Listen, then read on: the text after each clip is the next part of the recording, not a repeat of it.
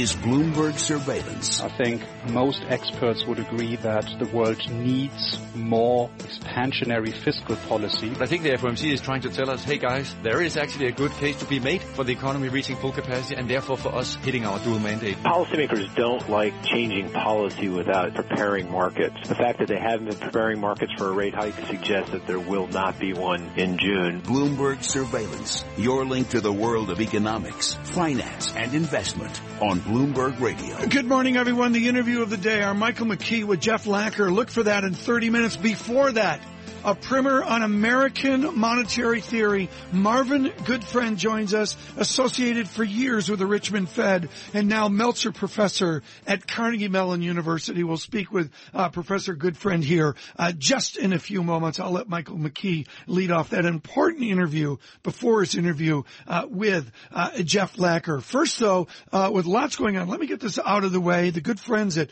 Cone Resnick helping us uh, this morning. Bloomberg Surveillance, as always, Brought to you by CohnReznick Accounting, Tax Advisory, Regulatory Changes can impact your business. See how the experts at CohnReznick can help you navigate these complexities. Find out more at cohnresnick.com. Uh, uh, delicate headlines out of the leadership of Egypt right now. They are speaking in Cairo and there is a confusion over the comments of President Hollande earlier. The president of France suggesting that the Egypt airplane uh, crashed in the Mediterranean Mediterranean.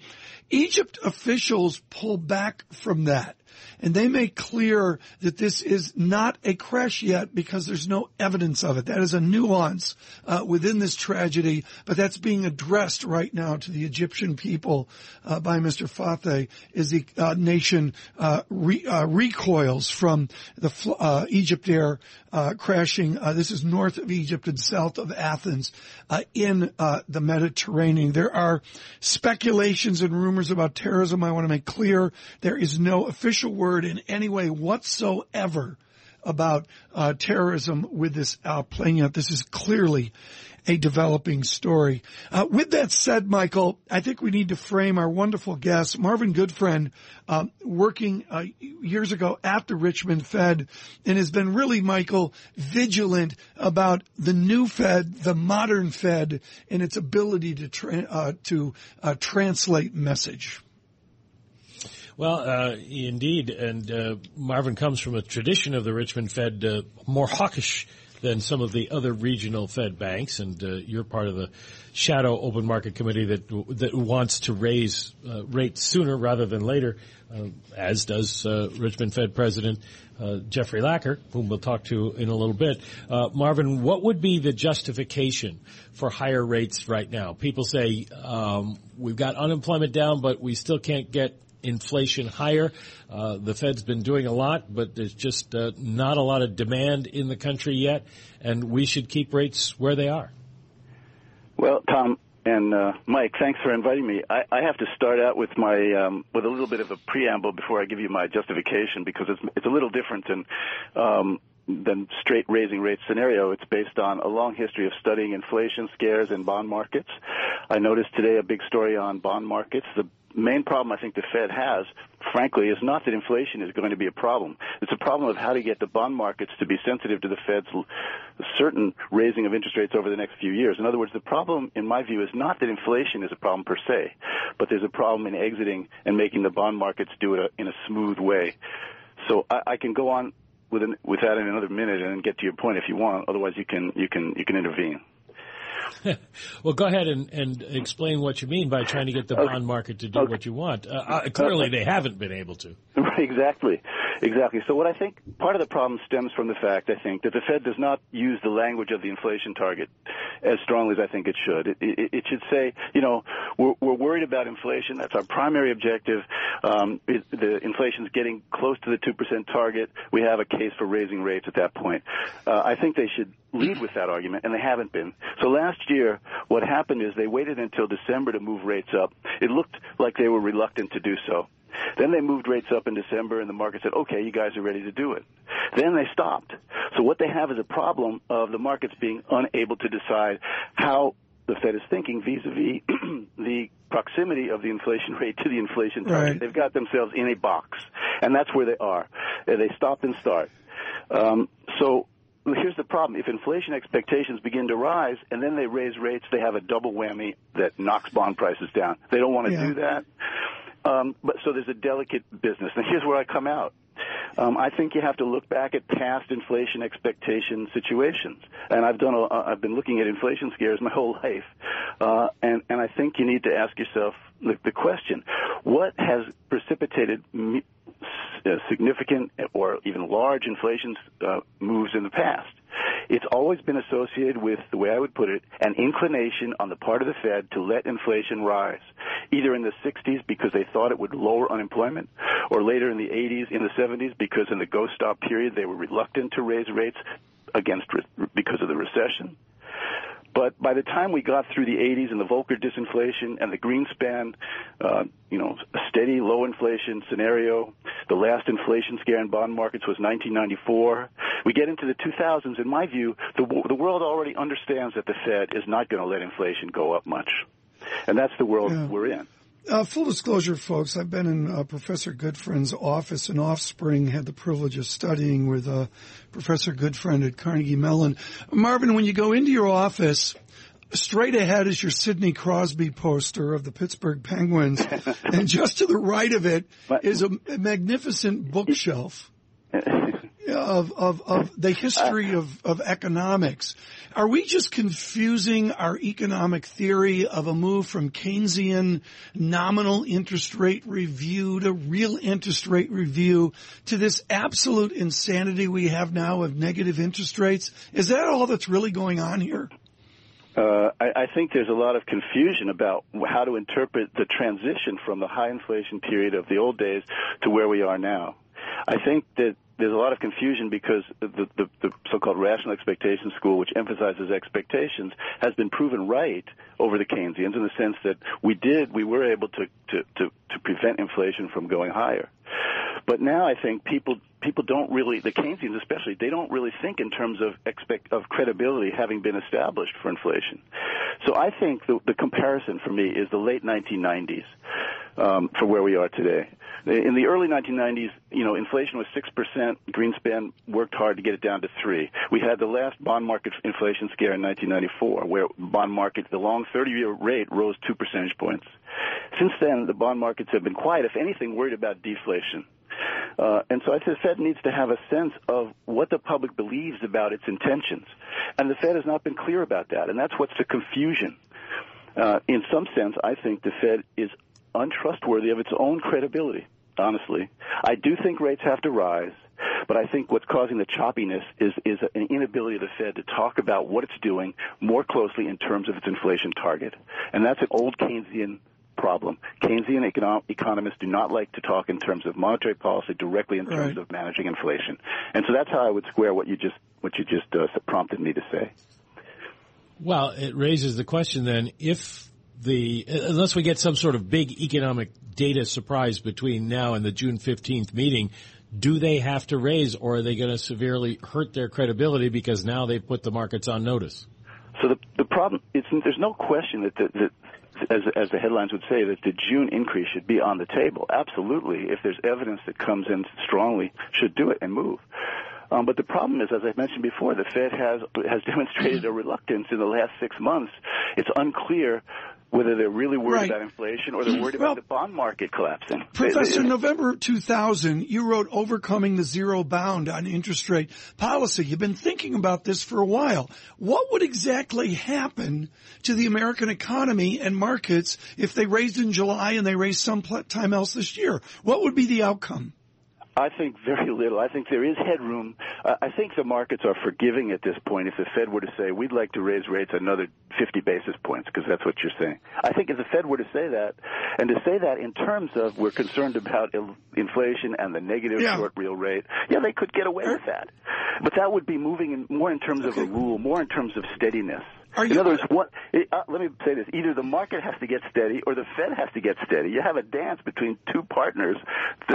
If you Right. will, my metaphor would be they're on the floor and nobody knows what hand to put out to the Are, other. quickly here, are you dancing with Lawrence Summers right now? Are you and, are you and Larry Summers on the same page? Absolutely not. I realize my message is a little bit, uh, you know, a little more nuanced, but absolutely not. Okay, we just, I don't. I, if you give me a minute or two, I can Yeah. explain that later. okay, Marvin Goodfriend wound up this morning. Michael McKee, am I doing okay? I got the Pittsburgh Penguins in there last night after they whooped Tampa Bay four to two.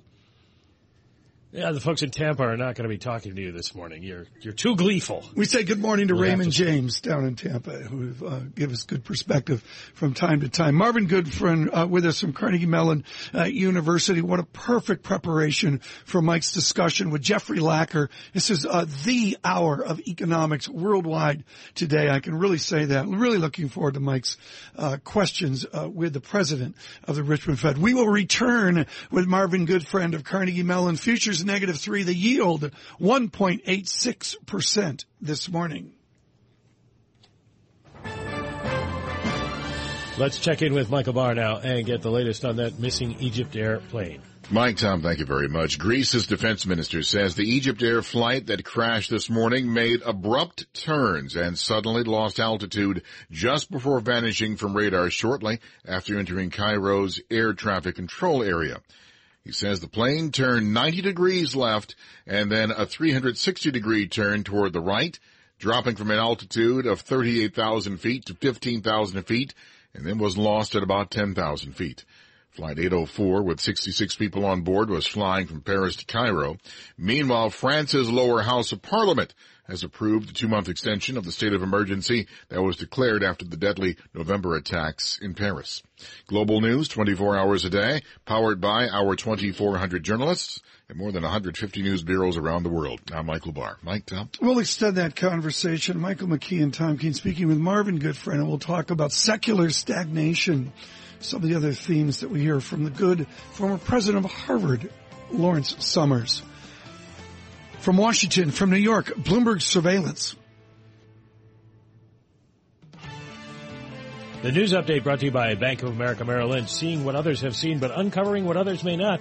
Global research that helps you harness disruption, voted top global research firm five years running. Merrill Lynch, Pierce Fenner and Smith Incorporated. Global business news 24 hours a day at Bloomberg.com, the Radio Plus mobile app, and on your radio. This is a Bloomberg Business Flash. And I'm Karen Moskow. Futures moving lower this morning. Let's go to the first word breaking news desk for today's morning call. And here's Bill Maloney. Good morning, Bill. Good morning, Karen. Futures are down, but have paired their losses since the Walmart results. Dow futures currently lower by 16 points. S&P's dropped two and a half, and Nasdaq futures fall by six. The U.S. 10 yield at 1.87 percent. On the U.S. economic front at 8:30, Chicago Fed initial jobs claims and Philly Fed, and at 10:30, natural gas storage change and Fed's Dudley speaks in New York. After the bell last night, Cisco beat shares are up 5% pre-market. Salesforce boosted year views, and Tesla reported a $2 billion public offering. Regarding earnings this morning, Advance Auto Parts EPS missed. Shares are down 10% pre-market. Dick's Sporting Goods cut year EPS views, and Walmart Q1 beat. Shares are up 8% pre-market. In deal news, Monsanto got an unsolicited proposal from Bayer, Technip to merge with FMC in an all-stock deal, and Church & Dwight is up 8% pre-market on reports of a possible bid. Finally, some of your Wall Street upgrades and downgrades. Hilton and Hyatt cut to neutral over at Bank of America. BankUnited cut to sell Goldman Sachs. And Lockheed Martin and Northrop Grumman both cut to sector perform at RBC. Live from the first breaking news desk, I'm Bill Maloney. Karen? Thanks, Bill. To hear live breaking news over your Bloomberg, type Squawk a Go on your terminal. That's S-Q-U-A-W-K Go. That's a Bloomberg Business Flash. Tom and Mike. Karen, uh, thanks so much. On Bloomberg Surveillance this morning from Washington, from New York, brought to you by Invesco. Have you considered all of your investment alternatives, non-traditional asset classes and strategies may help you achieve your goals? Find out more at Invesco.com slash alternatives. Michael McKee in Washington with him, Jeffrey Lacker. We'll get to their important interview uh, here in about 11 minutes. Before that, we are honored to bring you the Meltzer professor at Carnegie Mellon, Marvin Goodfriend. Marvin, I, we were talking about Mr. Summers and secular stagnation. I take your point that rational expectations forced the Keynesian movement of decades to consider interest rates, to consider inflation, to consider a modern, more open economy. And yet rational expectations has a prescription that the market will fix all. That didn't work out, did it? Well, right. I mean, no one would have no one would have really expected that to be true. Although, what you're right, Tom. It, it, the rational expectations point of view tended to be associated with a free market point of view that that the markets do everything correctly without any assist from good good, good government, good rule of law, other other real economy factors. But but that, that those views have been separated over the last few years. But initially, that was absolutely the case. Jeff Lacker years ago, and folks, the part of economics that Jeffrey Lacker is acclaimed for is, I mean, I would need a Bloody Mary in my hand, Professor Goodman, to get through this, good friend, to get through this. But incentive compatible financial contracts, asset prices, and the value of control, 1990. Come on, Professor, you don't even teach this at Carnegie Mellon. But what Lacker gets to is contracts and trust. Has this Fed lost the trust of the American people with their confusion of communication. I, th- I think it's fair to say that to pick up on the analogy that I that I left with the last segment, you know, the Fed is dancing with markets, and there, there's no n- neither side knows where to put their hands on the shoulders or the, the waist of the other. It's it, and so there's no trust. there's no sense of what we what do we do? How do we behave together? In other words, the, in, in the fancy language of economics, the Fed has not provided a stable policy rule or behavior that the market can latch onto and and and the and then therefore the market is just flailing around trying to figure out what the Fed's up to, and therefore the Fed can't forecast what the market is doing. Uh, and that's my technical way of describing what you what you did. We need to establish trust uh, in order for this thing to move smoothly forward. Well, does that suggest then, Marvin, that you would want a rule-based system? Well, I, I do favor a rule-based system. I think there's no alternative but for the Fed to be more clear about the terms upon which it's raising interest rates. And I, as I say before, the only thing that the Fed can really control over the long run is the long run rate of inflation. And so I think it should speak more, much more strongly in terms of justifying what it's doing in terms of its inflation target than it is willing to do at this point. And to justify what it's doing in terms of anything else is kind of a wobbly way of doing business because we're near full employment by most uh, uh, uh, measures, and you're, you're splitting hairs, uh, and it's very difficult to communicate on that basis. Let me ask you a question that I'm going to put to Jeff. I'll, I'll preview it for him here. Uh, and I, you referenced this a little bit, I think, earlier, a story on the Bloomberg today where they talked with Lars Rohde, the uh, Danish central bank governor, who suggests that maybe at the zero bound, and uh, in some cases in his country, even negative rates, the relationship between monetary policy and inflation breaks down.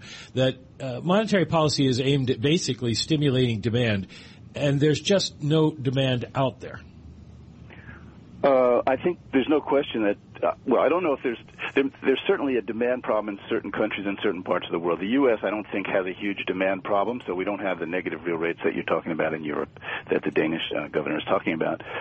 Um, and, and and I think that to me that echoes my my my sense that what the Fed should be doing is talking, talking in terms of inflation. If inflation stays below target, um, maybe it shouldn't be so uh, eager to raise rates because basically because it's that inflation conversation is really the only stable conversation that the Fed has. okay, can have. but Professor, with the time we've got left, you as a genetic hawk, can you withstand a Yellen overshoot on inflation? well, I would like to see that actually. Um, you know, we haven't had that kind of thing happen uh, since 2008 a little bit. Um, I could withstand it, but I want her to start talking about inflation target right now so that she she she can use being under target. She can use that as a reason maybe right. to delay rates if she wants, and then she hitches her wagon yeah. to that. And then if inflation goes above, you get the credibility on the upside. I don't know what's going to happen here. Marvin Goodfriend is either going to run the Richmond Fed or the San Francisco Fed or maybe the Federal Reserve Bank of New Zealand. One of the three at some point. Marvin Goodfriend is at Carnegie Mellon uh, University, and yes, folks, I got an email. He does have a Sidney Crosby poster uh, in his office. He is the Meltzer Professor of Economics uh, at Carnegie Mellon. Mike, that was just fabulous. What a great way to set up your conversation with Mr. Lacker. Obviously, it leads to several questions that we will put to the president of the Richmond Fed in just a few moments. I don't know if he's got any hockey posters in his office, but you, Tom, have single-handedly lost every listener we have in Tampa today. Well, I, have done that, but it's fun. For those of you worldwide, it's just wonderful hockey. This is prime time for wonderful ice hockey. Mike and I have really enjoyed uh, the coverage, and uh, uh, we we uh, uh, enjoy what we see across Canada and North America through the Stanley Cup. Coming up, Michael McKee's important conversation with Jeffrey Lacker of Richmond. From Washington, from New York, Bloomberg Surveillance.